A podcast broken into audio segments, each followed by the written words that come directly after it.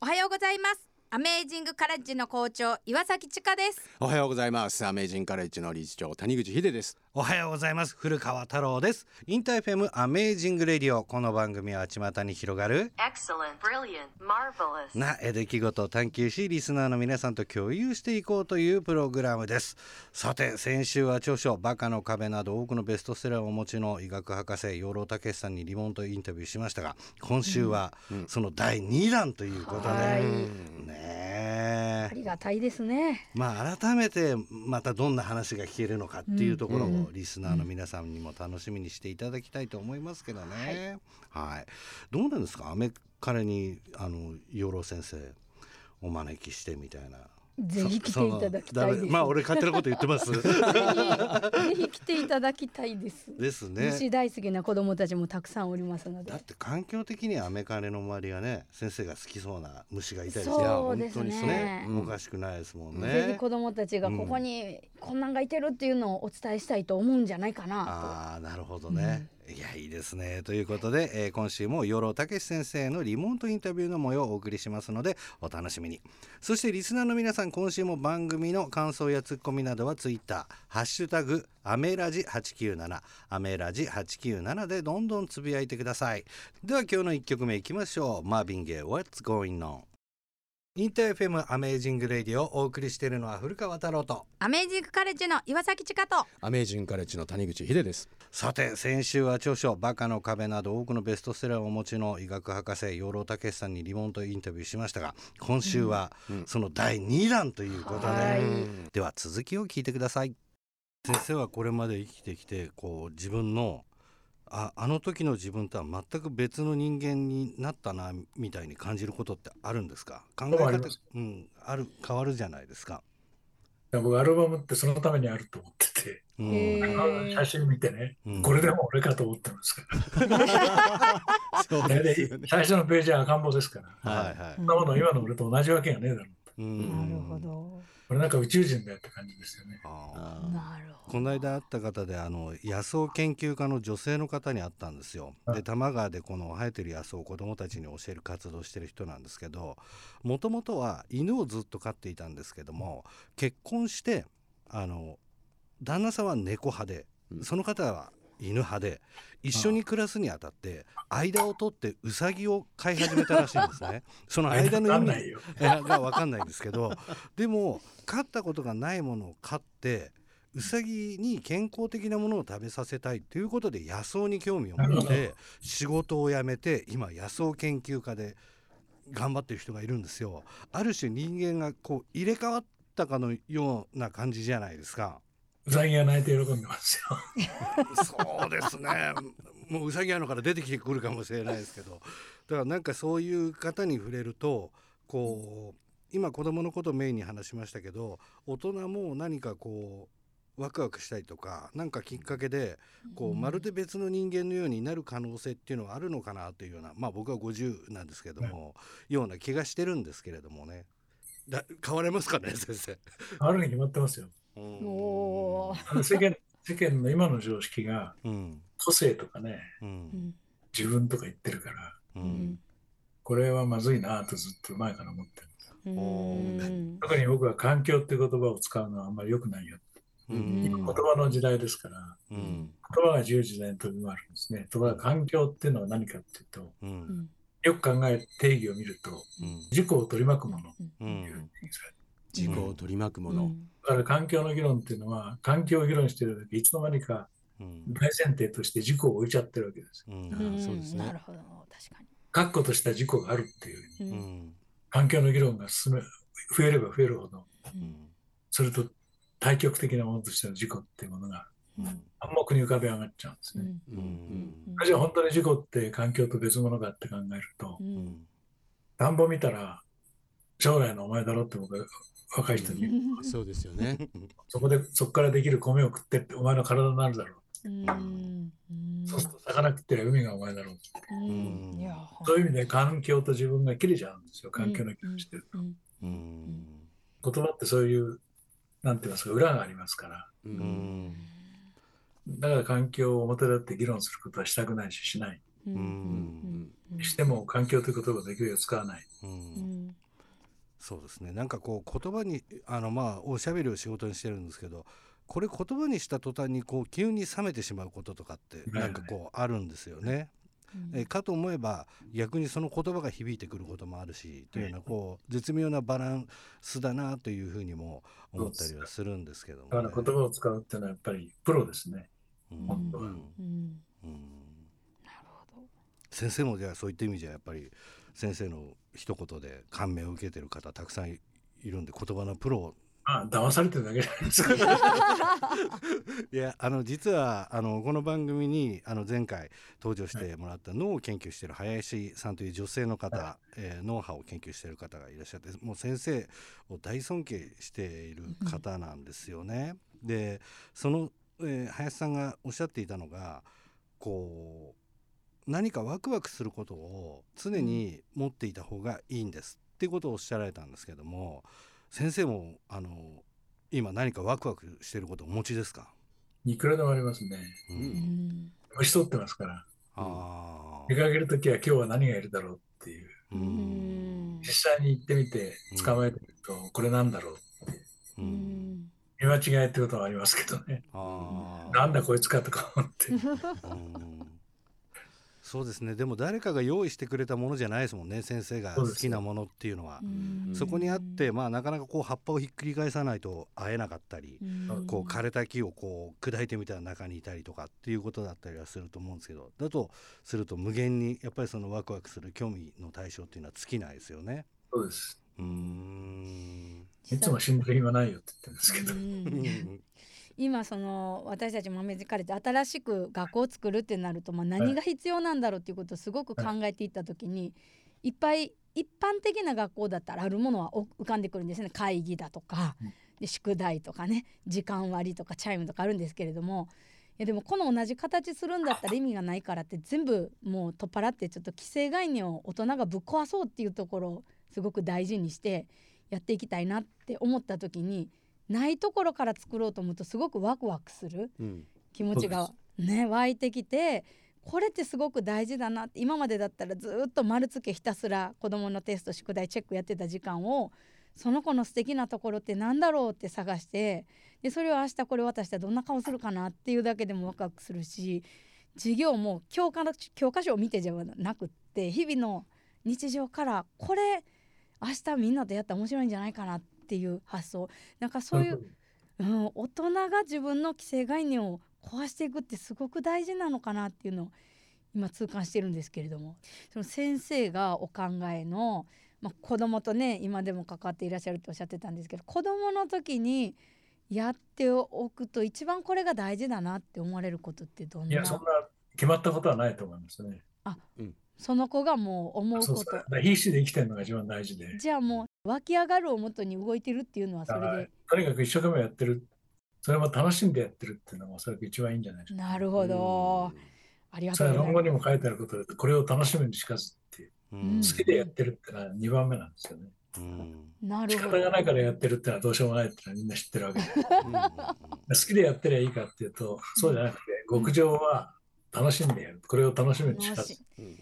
なるほど。いやーありがたいです。ちょっとあのすごく背中を押していただいた気になります。ありがとうございます。楽しんでやったら大体間違いないんじゃないですか。わあありがとうございます。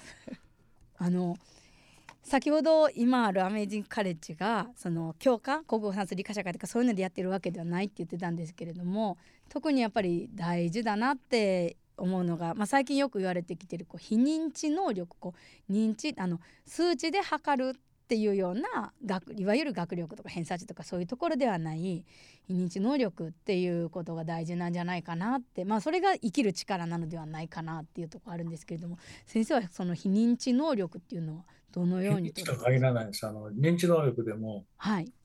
今日、昨日なんかね、読んだばっかりの本が、はい。目で考える人、その著者自身がそうで、はい。やっぱり普通の学校に行ってて、学業成績が良くないんですよ、あまり。はい。だけど、その物事を考えるのに目で考える。うんうん。で確かにそれ僕も二通りあるなってことは知ってた、知って自分で体体験してたんですけど、はい。目で、目寄りに考えるか耳寄りに考えるかって。おーあの、論理ってこうはもう典型的に順々と解くでしょ？はい。はい。はい。時間を追って順々と解くんでこれは耳なんですよなるほど。目はね百聞は一見にしかずでうんパッと分かっちゃうんだその目型の人っていうのは先に分かっちゃうんでうん。どうして分かったのかどう説明がうまくできないんですよ。なるほど。そうすると学校だとダメなんだよね。ななるほどなるほど。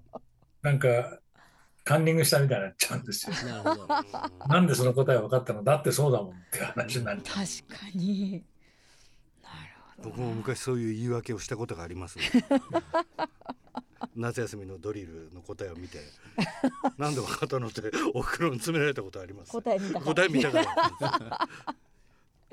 へえなるほど。なんかあの先生がおっしゃるいわいわゆる根性とか、まあ、意欲とかそういうこそれは最終的についてくるもんです根性は。う、ううん。ん自然を相手にしてるとうん。最終的に根性ついてきますよ、うん、確かに。子、育て典型で農業典型で。うん、だからその非認知能力を育てていこうみたいなその方法は何なんだろうみたいな問いがやっぱり教育界にだいぶあってうんでそれを何かカリキュラム化しようみたいな動きってやっぱりあるようなんですね。それをす聞いてぐそういうことを考えるからおかしいんだよねですよね。結局それって子供たちが遊んで自分の湧き上がる楽しいをやってたら後からついてくるもんなんじゃないかなっていうのは私はすごくだ思うんですけどから持ってるものは一人でに育つうんうんうんうん。子供によって違うはずですから。そうですよね。面白がってに目で考える子も耳で考える子もいるんで、うん。うん。なるほど。なかなかそこに時間を使うんだったらそれよりも子供をどう見るかっていう大人の見る目をもっと磨いた方がいいんじゃないかな なるほど。それはねあの僕子供が心配って本の中で対談したはい。あの市街大のねはい。あの方なんていうかな年年ですからすいません名前すぐ忘れちゃう。うんうん。一番問題にされてたのはそのいわゆる知的障害ですね。それの軽いやつ、うん。そうすると親御さんもやっぱり認めたくないしうんうん。言葉は普通に喋れるからうん。普通の学級に入れちゃうんですけどこれは先生方がちゃんと見ればわかるはずだったうんんです、うこの子はちょっとうん遅いというか違うなっていうことがだからそれをそのままにしとくのは良くないっていうふうなことをうん言っておられましたね。子供をよく見てない証拠です先生がそれは親もそうなんですよ。うんうんうんうん。で自分の子は世間並みだっていうふうに。うん。世間並みがそのいかないよってことが分かるんですねプロには。うん。うんそれを知能の問題だっていうと IQ が低いっていうことを言うと嫌がられるんですね。特に親御さんとか。言いにくいんですよ非常に。本当はそれは今の学校では一緒にやっていけないのでうん放っておくと危ないんですよね。つまり学年が上がってくるとあの子は特別っていうふうに一人でに子供たちが見るようになってうん。いじめの対象とかなんかになったりするんです。うん。それで今度年頃になるとそれがひっくり返ってねうん。犯罪的な行為暴力的な行為に出ちゃったりするうん。今はそういうこうちょっと他の、まあ、全体とはちょっと違う人たちっていうか、うん。そういうのまあ、昔僕らの頃は本当に特殊学級って言ってたんだけど、うん。もうそういう子たちってそうは言っても我々の頃今56なんですけど普通にクラスにいてでその子のことをみんながある意味理解をして例えば朝迎えに行こうとか帰る時も一緒に帰ろうとか、そうです。そういうあの僕の時代もうん。特殊学級そのものはなかったからうん普通の学級に入ってた。いましたよね。うん。だけどうん。それこそ一番出来の悪い子が一生懸命面倒見てました。いやそれ僕でした。その子がいないと自分が一番下になるっていう。優しさが出てくる、そうそう親近感が出てくるっていうか。そっか。あ。れは面白いなと今でも思ってます。うん。本当にいわゆる学校の成績の悪い子がうん。面倒を本当によく見るんですよ。そうですね。うん。うん。で人間的にそれ優しくなってったりとか、うん。周りの子がそれで学んでったりとかだいぶしましたよね。うん。僕も全部学ばせてもらいましたよ。今実際アメージングカレッジであの異年齢でやってるんですけれども、そうするとすごく子どもの発言聞いてて感じたのが、今まで同じ年代の子ばかりだったらなんそうですね。ね、なんで分かってくれないの？って言ってたのが分からなくて当然だからどうやったら分かるのかなっていう発言に変わってきてて、はい。あそれが異年で違うっていうことが当たり前というかそこから、う年齢集団がなくなってきたっていうのはだいぶ前から問題になってるんですああそうなんですよね。大人と同級生しか付き合わなくなっちゃった。うん。なるほど。僕らの頃あの子はおみそって言ってうん遊びに行く時にもねううんん単語になって遊んでんだけどうんその年齢だとまだ我々と一緒の遊びはできないっていうのでううん。ん差別してましたからね。うん。その代わり面倒見てましたよ。うん。なるほど。やっぱりそういう子供同士が見てればうん。そうです他の子はできることがまだできない。それは年齢の問題だっていう。うんうんうんうんうんうん。だから僕それを説明するのにねはい。あの異年齢集団で育つ子供つまり昔は兄弟が多かったからはい。そうするとねそれは予習復習が人生の予習復習ができてんだよ。なるほどな。あの年上の子供を見て予習してるわけですよ。確かに。あのくらいになればこういうことはできるようになる。うん。うんだから下の子見て俺もあのくらいだったなって復習してるわけるほどな。面白い。うん。そう私同年齢だけだとその予習も復習もないんですよ。そうですね。だから時がなくなっちゃってね現在だけになって。うんなるほどな今だけ金だけ自分だけの今だけがもうそこから始まってるんですよね。うん。なるほど。なるほど。あとあの先生自由にこう子供が育っていくとよく親御さんがしつけのことを気にするようになるんですね。でしつけの話は別ですからね。うん、それはどうあのどうしていいのかもわかんないっていうこと結構。身体性の強制の問題ですしつけは。身体性の強制。頭の問題じゃないんで体の問題ですからね。だかうんらそれは随分重要なことなんだけど、うん。それをね特にあの今は専門的に体育という言葉でうんくくっちゃってるんですよ。で体育っていうのをしかも素人風に理解するとうん。野球やるとかテニスやるとかそういうふうになっちゃう。なるほど。うん。そうじゃなくて自分の体の扱い方なんですよね本来。うん。うん。だから畳の上でどう振る舞うかっていうことが僕らの頃のしつけだった、うんううん。ん、畳のこういう格好しちゃいけないって。あはい。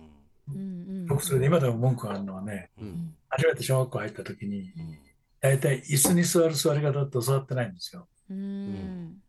だからこうやってね 膝を立ててねうん。椅子の上に片乗っけてこうやって。体育座りみたいなやつですね。嫌ってこと叩かれた。そういうものですからしつけは頭で考えてやるもんじゃないんです。うん、うん。うん体で覚える。そうです。形を整えるっていうかね。ああうんなるほど。型をつけ身につける。ん。ですよ型ですね。ううんん、確かに。なるほど。あある時期ね大学生ぐらいの若い子がね電車の中で行儀が悪いっていうことを言う人が多かった。うん。うんうん何をそれタクシーに乗るとタクシーの運転が何て言ったかっていうと、うん。ああいうのは軍隊の教育をすればいいんだって言ってうん。うん。要するに身体の型っていうものがうん。はい日本は明治以降消えちゃったんですよ。うん。残ったのは軍隊の中だけだったんですよ。戦後はその軍隊が消えちゃったんで、ううん。ん身体の型が全部消えちゃった。の。なるほど。うんまあ振る舞振る舞い方って言ってもいいんですけど、振る舞い方うね。そうですね。席でどういうふうに立立ってどういうふうに座るかとかね、うん。うん。今は畳の部屋ほとんどないので、うん。畳の部屋の立ち居振る舞いなんていうのは、うん。女性でもあんまりしつけられないんじゃないですか。うんこの身体性の身体の型の回復っていうのはものすごく長い目で見なきゃいけなくて、うん。厄介な問題だと思う。それでどの文化にも必ずあるんですよ。はい。うん。昨日韓国のドラマ見てたら、うん。ネットフリックスで、うん。あの金持ちの御曹司がイギリス行ってましたけどね、大金持ちで、ーうん。執事がついて、いうんでイギリス紳士やってるんです、韓国人が。うん。あれも体の問題ですね。うんサビルローに行って、三つ揃い作ってね、ううん。んそれで胸張って歩いてましたけど、男のおしゃれはしてましたけどうね。ん。あの養老先生いろいろとお話を伺ってまして、まだまだこう伺いたいことたくさんあるんですけれども、はい、いかがですかね？また次回機会があったらちょっとお話を伺わせてい。ただければというふうに思ってるんですけれども、まあ、言うことってこんなもんですよ。うん、はいあの僕もあの解剖学のところからやっぱり人間の魂は 21g だったのかとかいろいろまだまだ あの聞きたいこととか本当にあったんですけどもぜひまた機会があったらご協力いただければと思いますので、はい珍しく長く喋らされてしまいましいた。やー申し訳ないありがとうございますたくさんお話をお聞きできて嬉しかったです嬉しかったです。ありがとうございます。貴重なお時間ありがとうございましたインター FM アメージングレディオエンディングのお時間です。えーまあ先週に引き続き今週も養老孟司さんへのインタビューをお送りしましたけどね本当にこうなんていうんですか2週にわたっていろいろ学ばせてもらったなっていうようなね、そうですね。2週にわたって聞いたけどもっと聞きたいなって聞けば聞くほどうん。話が聞きたくなりますね。ねいつかメカレにも養老先生がねぜひお招きしたいです。うん。一緒に虫探してほしいです。大好きな子いるんでいっぱい。ね、はい。直接お会いしたいなっていう気にいやなりました本当に。ちょっとね。もう素敵でした。はい。ということで、えーこの番組では引き続きみんなの EBM のコーナーあなたの周りの些細なアメージングエピソードを募集しています、えーメールでもツイッターでも構いません。ぜひね参加してみてください。ということでインター FM アメージングレディオ。ここまでのお相手は古川太郎とアメージングカレッジの岩崎千佳とアメージングカレッジの谷口秀でした。それでは皆さんアメージングな週末を